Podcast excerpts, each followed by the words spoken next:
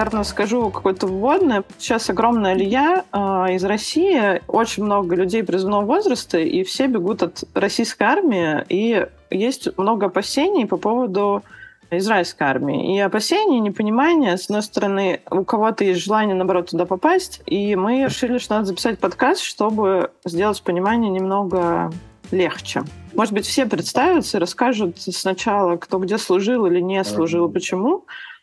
Маша, ты, может быть, монитор... Я начну? Ну да, может. Да, конечно. Ну, ну я, я не служила, я делала шивот мир, но уже давно, я не думаю, что это... Вот, что это значит? Это, это альтернативная служба, это такой вариант, который не очень часто это делает, но я и Шани в Атмобе делали службу, можем рассказать. Шани расскажет uh-huh. больше, потому что она это делала недавно. Вот. Давай, Ксюшка, начни ты. Да, я Ксения из Романии. Я закончила свою армейскую службу где-то три года назад, в конце 2019. Вот, я служила в образовании. Вот, я не расскажу по своей службе, а служба моих подруг, которые были командиры на курсе иврита и на курсе натив, который через него можно делать ГИУ. Потому что про эту часть, наверное, многим будет закрыто релевантно. Вот, спасибо. Меня зовут Гай.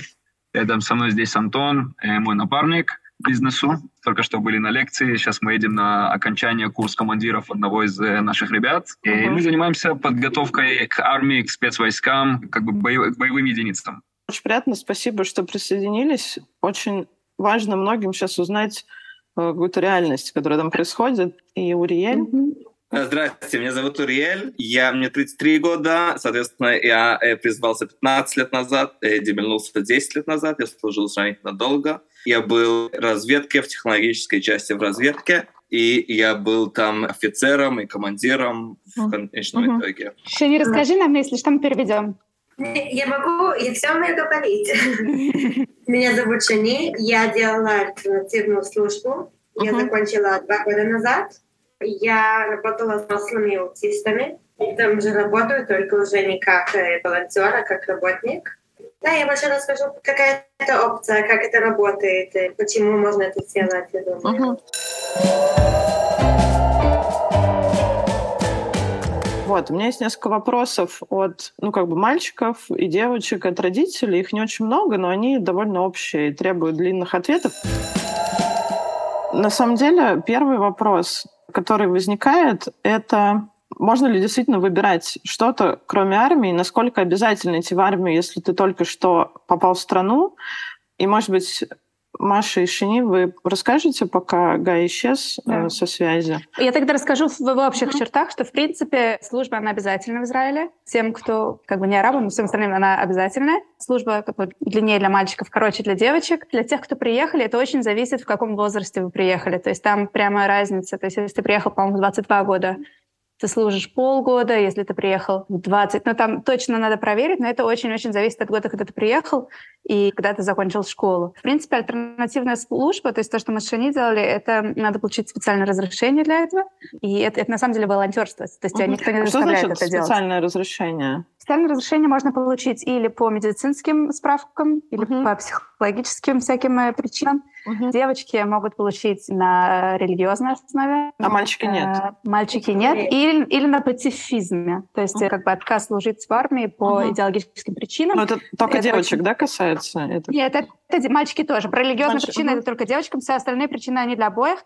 Угу. Вот, по, пацифизму э, это можно, но это такой сложный процесс. То есть если идешь этим путем, это непросто. Вот, и во сколько приходит повестка? И она приходит к тебе, или ты должен что-то сделать? По почте. По Она почте. приходит по почте. Mm-hmm. Вот, то есть это обычно в 17 лет в первый раз ты mm-hmm. идешь в, на первый проверки, медицинские, э, там всякие анализы. Mm-hmm. И вот э, еще возникает вопрос, то есть варианты идти в армию сразу после школы, есть варианты идти после университета. А в армию после университета? Это только через э, один, э, одну дорогу, где если делают степень через армию, а потом работают вот этой работой, которую научились в степени э, в армии еще несколько uh-huh. лет. Это долгая работа, довольно uh-huh. долгий процесс. Это, uh-huh. это примерно 8 лет где-то. Uh-huh. Может быть, добавлю насчет этого. На самом деле есть две. Самое. Есть то, что называется «оттуда», Туда это вот то, что Шани рассказала. И там есть экзамены, чтобы туда попасть. Uh-huh. Они не очень сложные. И если ты ее проходишь, то армия тебя оплачивает степень. Это не очень большие деньги, но она тебя это оплачивает. Э, три года степени, в зависимости от степени. Uh-huh. И после чего ты вдобавок к обязательной службе должен добавить еще три года контракта. Uh-huh. Во время контракта ты получаешь деньги, зарплату, не огромную, но жить можно. И ты продвигаешься в чинах, ты можешь сделать uh-huh. карьеру, по идее. Некоторая проблема, что много людей, которые делают оттуда, не работают в армии по специальности, которую uh-huh. они учили эти, или работают формально по специальности, но на практике это немножко отличается. Но внутри оттуда есть специальные программы, у них есть определенные специальные имена, есть много таких – и в них главное достоинство это что ты правда тебя обязуются послать в сравнительно хорошие части, в том числе в ту часть, в которой mm-hmm. я служил. Например, имя Разим – это очень хорошая под э, программа в Атуде. Mm-hmm. Отдельный способ, почти что каждый человек может попросить отсрочку от службы на один год более-менее без никаких обоснований. Эта отсрочка, она ничего не дает, кроме вот этой отсрочки, но одно из довольно-таки частных обобоснований это люди, которые начали делать степень во время учебы в школе uh-huh. и хотят закончить uh-huh. эту э, степень. Это очень выгодно армии, потому что они получают человека, который закончил степень, и почти что всегда получат разрешение на эту отсрочку на этих основаниях. В некоторых более э, редких случаях даже больше года можно получить отсрочку.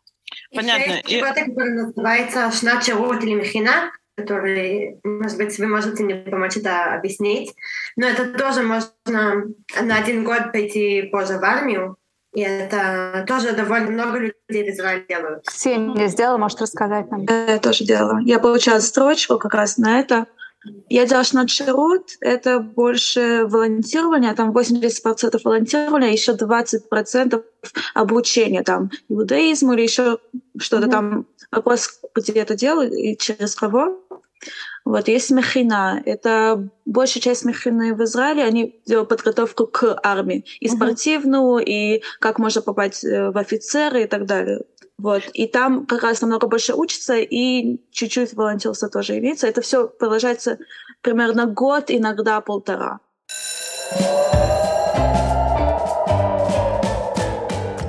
Спасибо большое. И еще такой животрепещущий вопрос. Вот, допустим, человек уже попадает в армию, да, есть ли у него возможность выбрать, в какие части он попал, или как-то вообще на это повлиять, и какие вообще есть варианты, куда ты можешь попасть?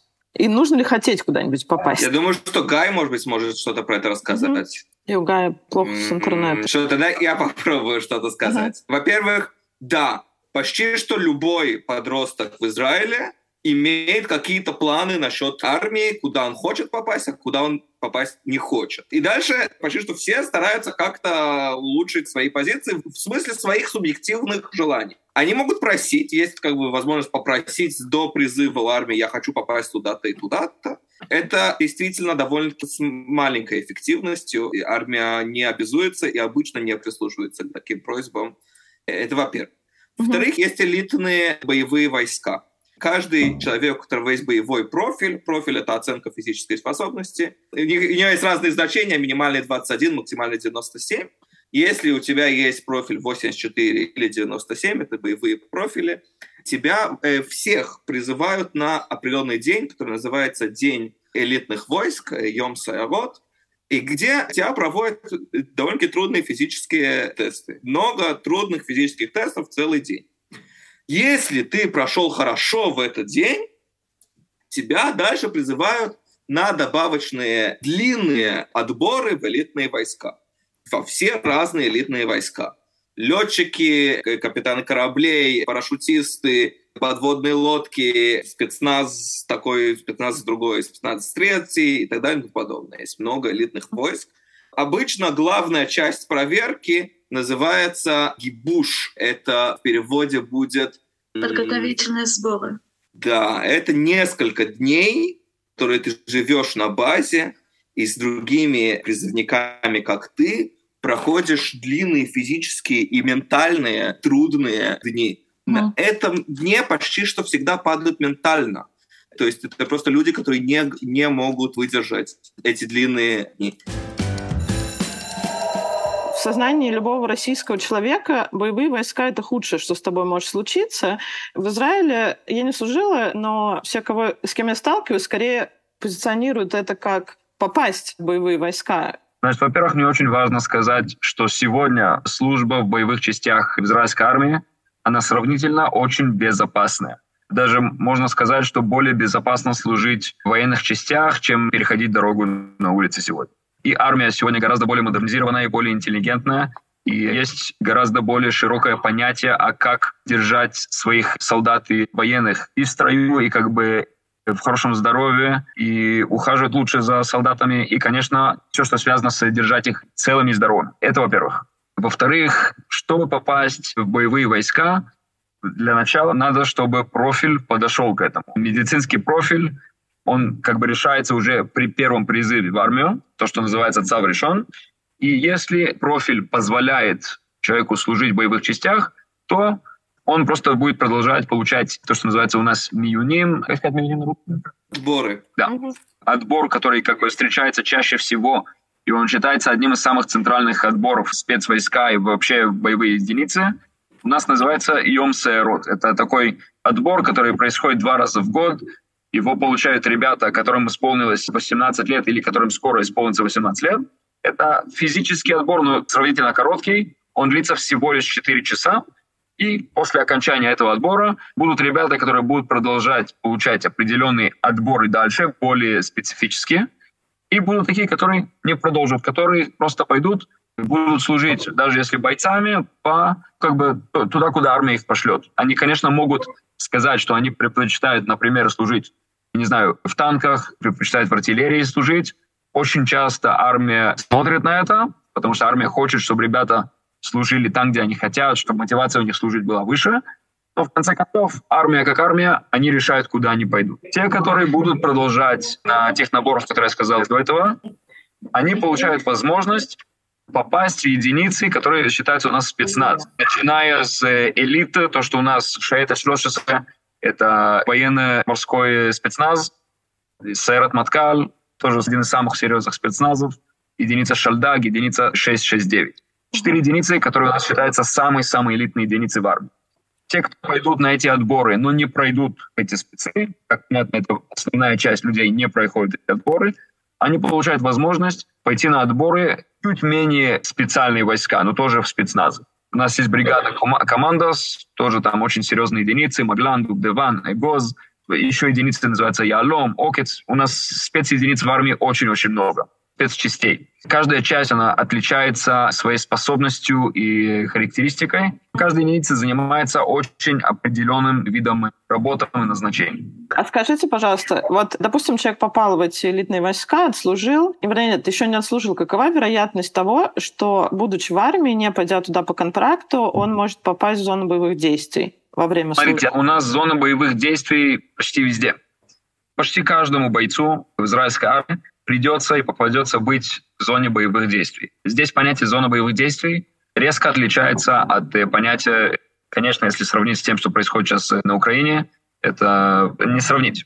Важно сказать, что у нас зона боевых действий очень часто это просто Иудея, Самария, места как Хеврон, Шхем, Наблюс. Здесь основная работа — это стоять и охранять определенные территории, которые находятся под контролем армии, Иудеи, Самарии, стоять и охранять границы Сирии с Ливаном, с Газой, с, с Египтом, с Иорданией, стоять на блокпостах в Иудеи Самарии и периодически делать определенные боевые действия, как аресты, находить склады оружия и все такое. Ну и патрули, конечно. И при этих боевых действиях, они часто очень опасные, то, что вы слышите наверняка в новостях. Периодически бывает, что вот есть какие-то конфликты, Бывают и перестрелы, бывают волнения, например, это очень у нас принято, что начинают протесты, волнения и бросают и на наши войска, но опять, это, конечно, не сравнить с войной. К примеру, я при своей службе, я был и в Иудее Самарии, и в Сирии, и в Газе. Но я не сталкивался почти не сталкивался с ситуацией, где мне надо отстреливаться или по мне стреляют. Как бы очень единичные случаи, и это сравнительно редко. И даже в элитных войсках. Чтобы попасть в такую-то серьезную обстановку, это не что-то, что происходит очень часто, и для этого надо быть в таких единицах. И раз в несколько лет у нас здесь есть более серьезные конфликты. В основном последние годы это в Газе. Даже когда мы заходим в какой-то серьезный, так как у нас называется серьезный конфликт, и в Газе, слава богу, у нас почти всегда количество жертв сравнительно маленькое с нашей стороны, потому что наша армия действует очень умно, очень грамотно для того, чтобы, правда, количество жертв было очень минимальным. Но все же, если ты еще в армии по призыву. Ну, допустим, mm-hmm. в Газе какая-то серьезная операция проходит. Если ты просто по призыву, а не по контракту, не офицер, там, я не знаю, что-то, какая вероятность того, что ты можешь туда попасть, если что такое случится? Да, та же самая вероятность, если ты офицер или ты по, контра- по контракту.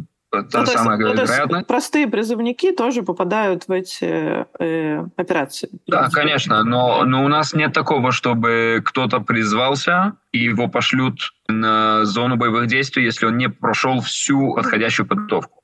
У нас, кстати, подготовка очень долгая. Я не очень знаю, как это происходит сейчас в России. Я знаю, что в России иногда может длиться два месяца. Сейчас есть истории, сейчас когда люди кошмар, вообще но... отправляются туда без какой-либо подготовки. Нет, у нас нет такого, у нас нет такого. Ребята, которые в пехоте или в десанте, я служил в десанте, как минимум 8 месяцев подготовка. И то 8 месяцев подготовка, еще курс командиров у меня был 4 месяца, как бы у меня год подготовки был. Ребята в боевых э, в спецназах, там э, больше полтора года подготовка. Стоит да, сказать, что каждый боевой солдат после дембеля, он резервист, и израильская армия довольно-таки сильно опирается на резервистах. Они делают э, да. часто тренировки, они участвуют в случае серьезных боевых действий. Да. Как э, Уриэль сказал, армия очень серьезно опирается на резервистов. И вот я, например, как резервист, я делаю как минимум три раза в год учения военные, чтобы держать вот эту боевую готовность. У нас как бы резервистная служба, она длится до примерно 45 лет, и нас призывают не только на тренировки, а вот, например, раз в три года нас призывают на военные действия. Там и на охраны, на патрули, и все такое. Я, например, в прошлом году почти месяц был в Иудее в Самаре как резервист. Нас постоянно держат в строю, держат в форме и продолжают обучать. Как бы служба не окончается после того, как человек демобилизуется. Uh-huh. А вот еще такой вопрос у меня возник, пока вы говорили о, условно, местах боевых действий типа Самарии. Ну, вот у меня рядом с домом буквально недавно армия пристрелила в упор человека, который пришел к ним с гранатой. Ну, то есть это люди на блокпосту в Мале-Думим. Примерно, mm-hmm. что происходит с человеком, который был вынужден что-то такое сделать? Смотрите, Правда? сегодня армия очень резко понимает, насколько это нужно. И кроме подготовки психологической, и не просто психологической, а как бы нас, бойцов, и, кстати, резервистов тоже, я это прохожу три раза в год, нам дают проходить учения в специальном таком э, коридоре э, с запахами, со звуками, uh-huh. и с э, очень тяжелыми видениями угу. чтобы нас подготовить к э, то, что у нас называется к дню приказу. И более того, после этого армия, конечно, если что-то происходит, вы психологи и осмотры, и Министерство обороны очень помогает в этом деле. Как бы нет такого, чтобы человек прошел такую травму и ему не подается помощь. У меня был знакомый, который со мной служил, uh-huh. и мы были вместе на границе с Газой, и он он много чего там делал, он был снайпером. И при волнении 18 года, и ему просто после того, как он дебилизовался, его сопровождали, и слава богу, он сегодня вполне в порядке, и как он работает, учится, ну, как бы он, да, он в порядке. Я хочу сказать, что важно, что он идет на боевую службу, и он начинает слушать истории, и что может произойти, и он понимает, что это, вероятно, что-то, что может с ним произойти, он уже будет более готов, чем человек, который просто идет и думает, что все будет очень сладко и очень весело.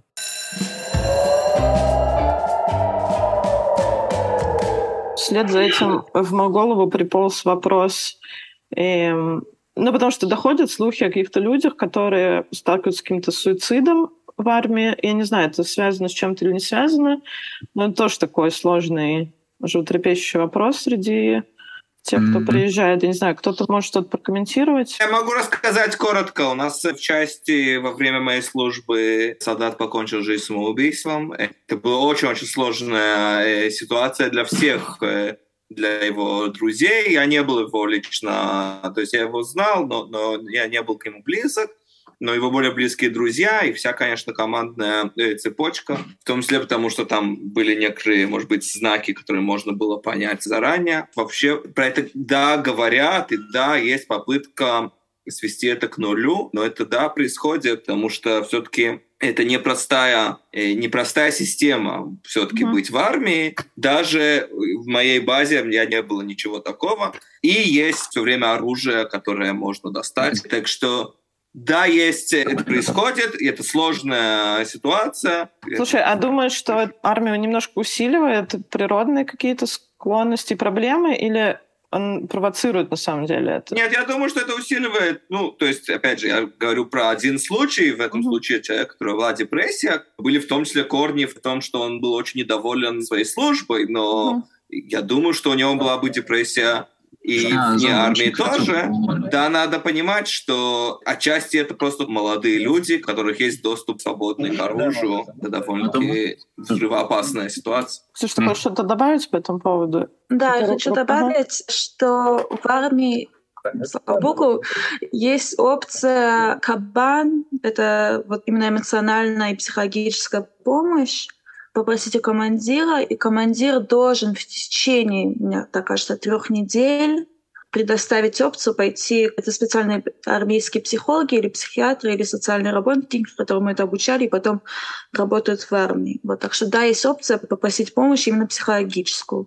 Вот. И есть люди, которые я знакома сама, которые там раз в неделю ходили к такому специалисту. Так что если, да, человек может попросить, а армия обязательно должна. Иногда они это не делают, и тогда, ну, ну потому что она должна, тогда можно биться и пойти к выше, людям высшего ранга, чтобы это добиться. Так что mm-hmm. в этом смысле есть, да, психологическая помощь, даже если... Ну, бывает, конечно, случаи всегда, но... Да, и вот, кстати, отсюда вытекает следующий вопрос от э, слушателей. Если ты попал в армию, у тебя что-то происходит, какие-то проблемы, не знаю, какие, неважно, психологические, не психологические, какие угодно, куда ты должен идти? Ты должен идти просто к своему командиру или в какую-то специальную службу? А, как это решается? Как история, как Уриэль рассказал, армия довольно боится таких историй. Они не любят, что происходит у них. Это много бардака, это много шума, это много, много плохого шума. Поэтому армия довольно боится вот таких э, психологических служб. От армии легче не, просто до этого не попасть. Во время в армии эм, выйти из армии. У меня довольно много друзей пошли в армию, и пока они там были, им стало очень плохо. Много из них психологически, много из них физически. И это был довольно долгий процесс оттуда выйти. Еще один вопрос, который, конечно, всех волнует, это как вообще было? Я только скажу секунду насчет на бытовом уровне, что надо смотреть, что в армии очень разные условия, в смысле, сколько раз ты возвращаешься домой, насколько часто ты дома, и это надо иметь в виду. Слушай, это зависит от типа войск? От войск, да. И от э, базы, и где живешь, от многих разных. Это, может, Ксюша расскажет больше. Да, это зависит еще от личных факторов, которые появляются или до армии, на первом призыве, когда приходишь и показываешь свои медицинские документы и проводишь интервью, экзамен на иврите, то там тоже, если, например, нужна какая-то помощь финансовая дома, которую только этот человек может дать, если есть какие-то социальные проблемы, тогда армия даст возможность, например, одну неделю на базе, одну неделю дома. Или база была возле дома, так чтобы он мог каждый день в 3-5 возвращаться домой. Вот я каждый день возвращалась домой, большую часть вот, своей службы. Вот Ксюш, ты упомянула да. насчет экзамена по ивриту. Много кто сейчас, кто да. приезжает и кто по возрасту вполне себе подходит к призыву, не говорят на иврите. И я знаю, что, в принципе, армия предлагает получить иврит, если ты новый репатриант, да? Да, да. Как это происходит? как я поняла, есть первый призыв, и туда надо ввести все свои медицинские или там, э, психологические документы, которые есть, чтобы можно было поставить правильный профиль все документы, которые есть, принести. И экзамен, как я поняла, сейчас проходит по телефону. Посылают смс, что в, да, что в какой-то такой такой час вам позвонят, и вы говорите с офицером, и он делает какую-то проверку иврита, и поэтому он может смотреть оценку. И если оценка меньше, не помню сколько, тогда они говорят, да, у вас иврит недостаточно хороший, и вы идете на курс иврита. И это курс тоже в рамках иврит... армии проходит? Или это... Нет, это считается как часть службы. Это примерно три месяца, и это часть службы. Значит, это не добавляется угу. еще время, что удобно. вы идете на этот курс, в Михвеалон. Михвеалон — это э, на севере, около Кармеля. И там сначала первые две-три недели проходят курсы молодого бойца. Это базовые курсы, где там учатся там, первую медицинскую помощь, там, законы армии и так далее. И после этого начинается курс иврита, который продолжается примерно две, два с половиной месяца, и там каждый день всех разделяют по э, насколько у них хороший или не очень хороший иврит, и их обучают каждый день ивриту. База Михвеалон, э, база, которая находится на севере, uh-huh. и там есть много разных, там есть курсы иврита, которые специально для бедуинов, специально курсы иврита для друзов и отдельный курс иврита для новых репатриантов или там людей, которые недавно приехали, которые иврит э, недостаточно uh-huh. хорошего уровня.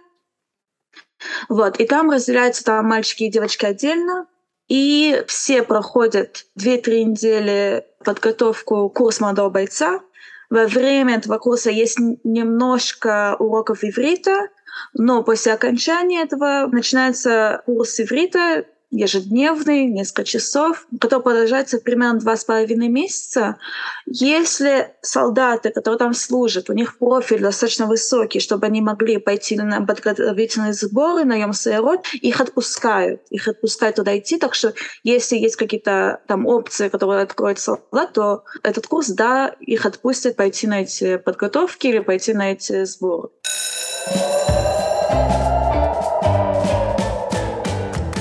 Как устроена жизнь полов в армии Израиля?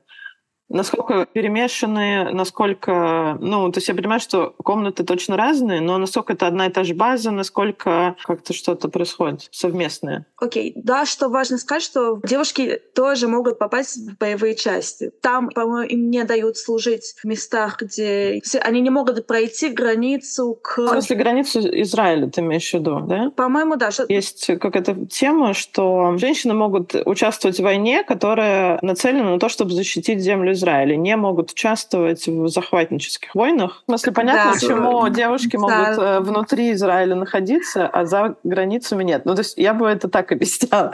Может, я не права, я не знаю. Нет, да, но есть люди, но... которые с этим борются, чтобы, да, попасть. Например, сейчас есть, по-моему, отдельно уже разделение танков, которые только для девочек. Я не знаю, насколько это точно. Это надо проверить, потому что, например, летчики, да. девочки-летчики, они служат то, точно так же, как, как мальчики, неважно никакие границы, неважно ничего. Как бы. Угу. Есть некоторые части, которые, да, не принимают э, девочек, и это Спецслужбы, все время да. попытка, чтобы их было меньше и меньше. То есть Израиль движется в сторону дискриминации женщин? Нет. Нет, в сторону... Наоборот. А, наоборот, Из... чтобы было меньше да. дискриминации. Да, все, поняла. Ну, в смысле, быта. За быта есть бараки для мальчиков, бараки для девочек. Официально нельзя находиться один в другом.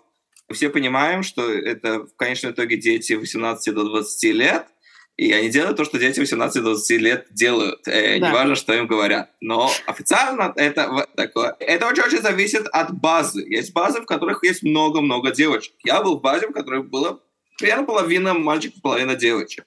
Соответственно, быть другой, чем в сильно боевой части, в которых девочек очень мало. И тогда, естественно, быт выглядит по-другому. Но, но у нас это было, в общем-то, и целом... То есть это как, устроено как пионер-лагерь, да? В смысле быта примерно. Да, ну, да, там, кстати, отдельно все остальное вместе. А вот, кстати, по поводу вообще бытовых условий, насколько они нормальные, хорошие, там, еда, это а, смотря какая сна, база. Потому что если, например, база, ну, считается самой лучшей базой, это базы, которые... Авиации. Да, авиации. Там рассказы про то, что там целые магазины какие-то. Вот. Но, в принципе, база, например, Хвеалон, которую многие из, я радуюсь слушать, туда много попадут, она не очень. Лучше привезти очень много теплой одежды, потому что там, правда, очень холодно, и это север Израиля, и там mm-hmm. очень холодно. В принципе, постели есть, еда очень вкусная и хорошая, потому что там не солдаты ее готовят, там готовят специальные, их всех называют додот, именно там на базе, вот, и они все готовят, в смысле еды отлично. Да, зато что, туалеты есть, души есть, в душах не всегда есть чем закрыться, но а, и, и туалетную бумагу с собой лучше тоже взять, потому что она часто заканчивается и не часто ее дают. О, вот это очень вот. важная информация, вот, мне кажется. В каждой базе да. будет совсем по-другому.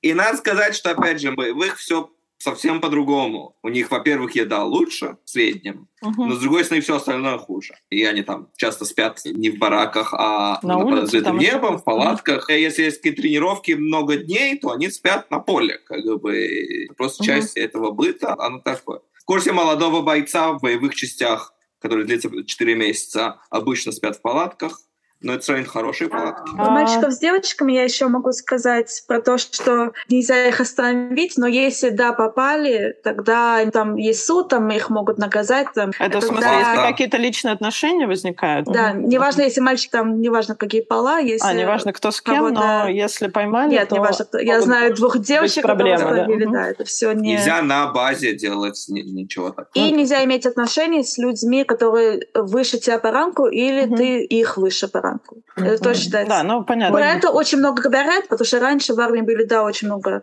проблем вот именно с сексуальными вещами, поэтому сейчас намного больше законов, и поэтому много легче и, и лучше принимается, чем раньше было. И еще в Михвалон там часто очень большая часть командирш, они девочки. Так что они, да, будут заходить в места, где спят мальчики, чтобы проверять, что там все чисто, все хорошо, но они это делают так, что они там кричат, что там девочка входит в эту самую комнату. Так что да, да, надо подготовиться, что там по ранкам девушки будут что-то говорить, или мальчики там.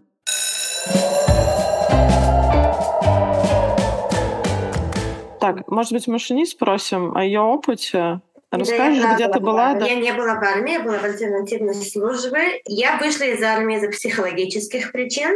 Как я говорила, в армии они очень-очень боятся вот э, таких вещей, потому что есть вот эти страшные истории. Поэтому, правда, большинство времени это или психологическом, или по физическом, тоже по, по религиозным, но это людям, которые не религиозные. Если, если ты приходишь и вот ты не религиозный, они, они это много раз поймут, потому что они смотрят Facebook, они, они, они много знают. Тогда... лучше не врать армии. Лучше не врать. Нет. Важная, кстати, э, информация, мне кажется, для особенно да. российских э, по всем причинам. Тоже по ментальным, по психологическим тоже лучше не врать, потому что они знают, как угу. в конце. Но если человек ходил в религиозную школу, да, легче да, потому что это... такой момент, что ходил в религиозную школу, угу. так что это тоже такая возможность. Ну да. Слушай, а скажи, пожалуйста, когда ты поняла, что ты бы хотела выйти из армии, насколько это было угу. сложно для тебя, как, ну вот, процесс? Мне повезло, мне это было не очень тяжело, и моим друзьям, которые тоже пытались, это было тяжелее. Я это поняла довольно сразу. Я уже знала сначала, что я в армию не подхожу.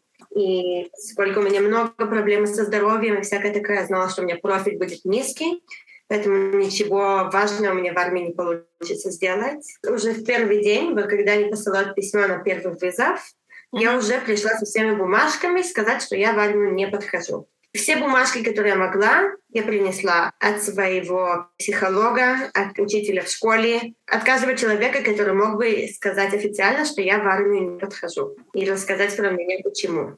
Поэтому мне это как-то довольно быстро произошло, но по идее, чего обычно происходит, это что приходят, приносят все бумажки и дальше делают обычный процесс вот этого первого дня видят доктора, потом и делают такое психологические интервью. И дальше, если вот правда есть достаточно бумажек, неважно, если это или психологические, или физические, тогда вызывает на еще один вызов. Скажем, у меня это было к армейскому психологу. Это может быть через две недели, это может быть через два месяца. Это очень относится, как повезло. Потом вызывают, если вот это по физическим причинам вызывают к особенному доктору, который правда к этому понимает. Армия не хочет отпускать. Они, да, боятся, но они не хотят просто так отпускать. Поэтому они, правда, много проверяют и долго. У меня была встреча с армейским психологом, который ему дала вот все эти бумажки и объяснила, что что намного лучше сделаю в альтернативной службе, чем в армии. И мне повезло, что у меня было вот как-то хороший психолог, который сразу мне сказал, вот хорошо, я тебе дам все бумажки, что ты в армию не идешь. Но, То есть, по сути, ты практически сразу не попала. Это я тот момент, попала. когда ты оказалась в альтернативной службе, да? Угу. Но моим друзьям было тяжелее. Они должны были долго там всякие объяснять. Вначале не верили, потом проверяли, потом еще всякие вещи. Но в конце все мои друзья, которые не могли пойти в армию по каким-то причинам, не пошли. А что ты делала в качестве альтернативной службы? Я э, работала в, как говорят, Мерказ Тасука, даже не знаю, как это перевести. Центр для искания работы. Центр б- Израиль? это служба безработицы, кажется, это называется. Ну, может быть, да. Мгм. Да, хорошо объяснить. Когда вот получают эту запись от армии, что вот можно в армию не идти, можно выбрать. Альтернативная служба, она не обязательная. Здесь Мгм. кто-то хочет сразу пойти учиться, он может. Много людей, которые, да, выбирают, не выбирают или не могут идти в армию, они, да, делают альтернативную службу, потому что, потому что хочется тоже быть часть. Потому что когда ты ничего не делаешь, это очень в Израиле, это жизнь, это дорога, как будто бы. Много раз потому что они, да, хотят сделать чего-то важного, но в армии не могли. И потом, когда получают эту бумажку, ты начинаешь искать, где ты хочешь сделать шелух леуми. Это не как в армии, ты можешь выбрать, куда вы хотите идти. Намного больше облегчает. Много раз это в местах эм, образования, детьми с э, тяжелыми подростками, с аутистами, с тяжелыми цархами уходим всякими.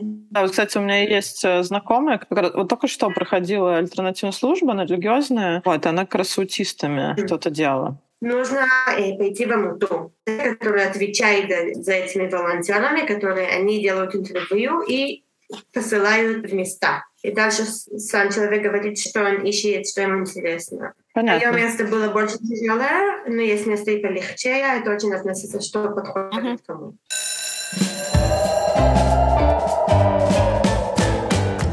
Очень хотелось бы еще послушать Ксюшу про натив и про, про Гиюр и армию. Да, окей. Хорошо. Гиюр. Гиюр — это процесс, когда человек, который не галахический еврей, учит э, про иудаизм, учит, как надо себя вести, какие традиции, молитвы, как надо одеваться, шаббат и так далее, и так далее.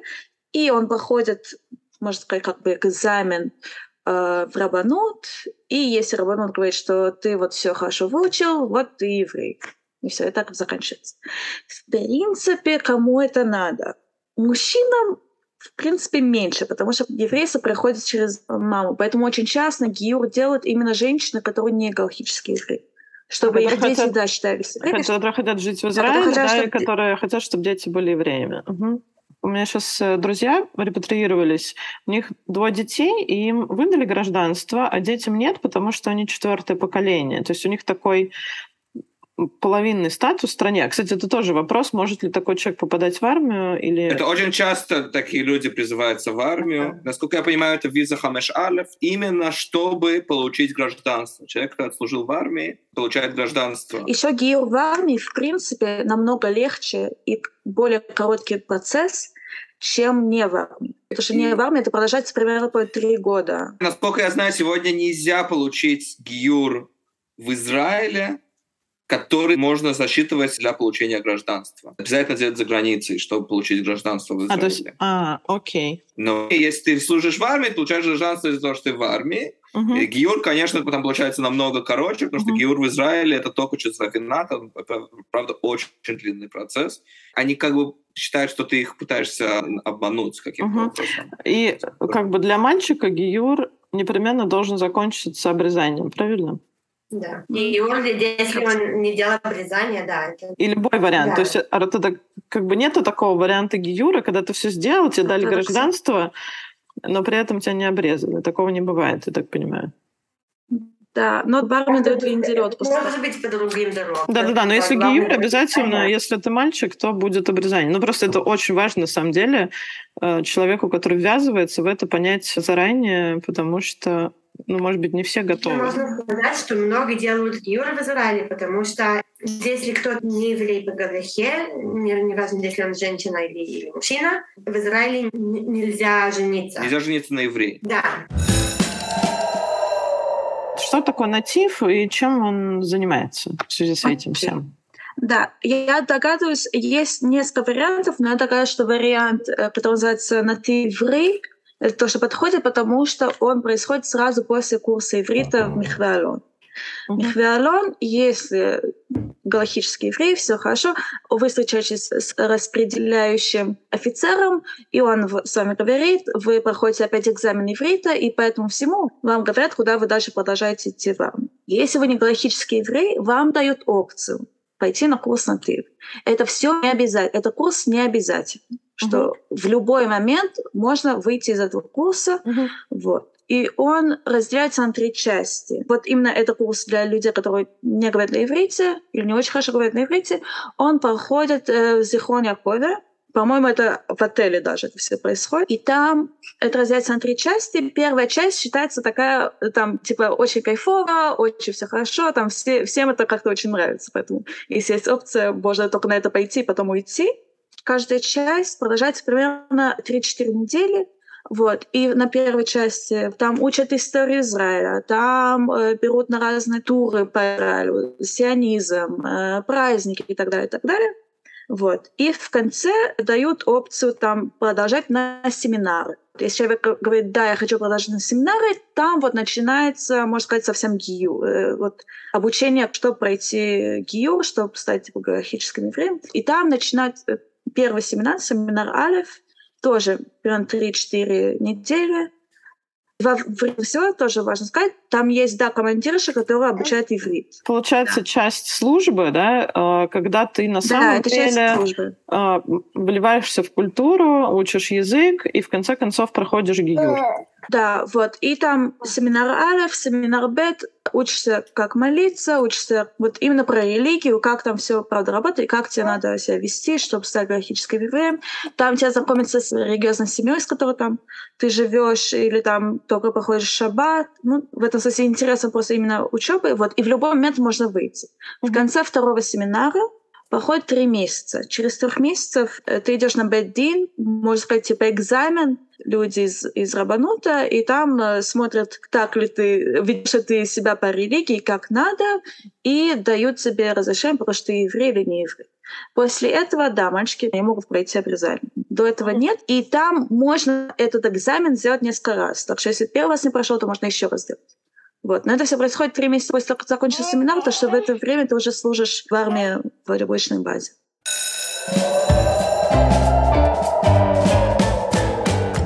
Слушайте, спасибо большое, а... что вы посоветовали людям, которые сталкиваются с армией. Напоследок, очень важно хорошо знать свою машакитаж. Машакитаж — это тот человек, который занимается финансами и социальными э, вещами. Да. Если у кого-то не хватает достаточно денег, если кто-то считается как одиноким солдатом, то ему предлагается и жилье, и больше денег, и там больше возможностей, в принципе, выйти там, если надо куда-то там. Так что в этом смысле очень хочу познакомиться и там узнать, что я могу получить именно в финансы или там в социальных службах. И в Михвалон очень много их. Там намного больше, чем в других базах, потому что там очень много одиноких солдат и очень много новых репатриат. Я думаю, что хорошо понимать, что вообще армия может мне дать. И это хорошо попытаться понять до призыва. Например, профессию. Очень часто люди получают профессию в армии, потом зарабатывают этим деньги. Например, связи тому, что у нас обязательный призыв, и примерно половина населения призывается. Очень много из связей, которые потом с нами продолжают всю жизнь, начинаются в армии. Э, например, понимание культуры. Если вы приехали, вы чувствуете себя аутсайдером, после трех лет в армии вы уже будете сильно меньше себя чувствовать. И это очень хорошо понимать, зачем я иду в армию.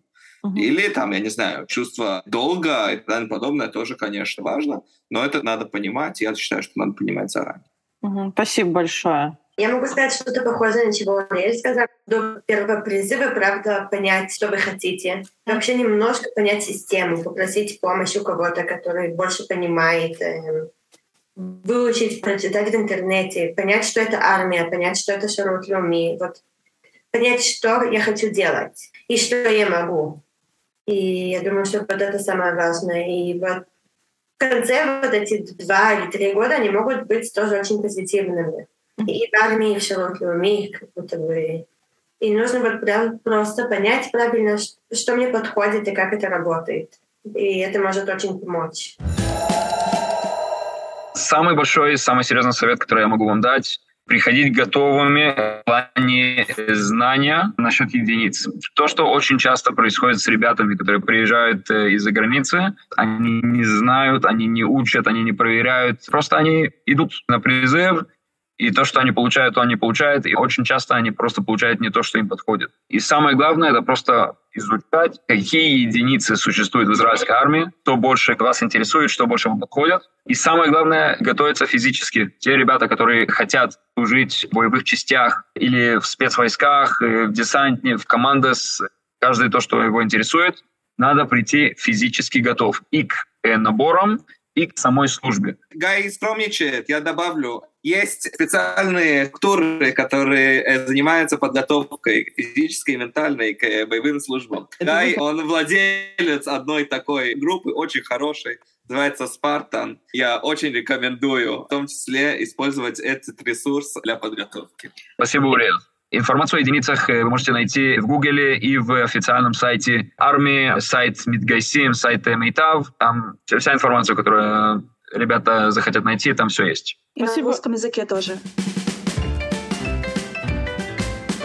Хорошо, спасибо большое. Спасибо большое, что присоединились. Мне кажется, что много кому прям будет очень полезно. Вот, мне было просто интересно. так что спасибо. Пока. Пока. Спасибо большое. Всего доброго. Спасибо вам, что пригласили. До свидания. Спасибо, всего доброго.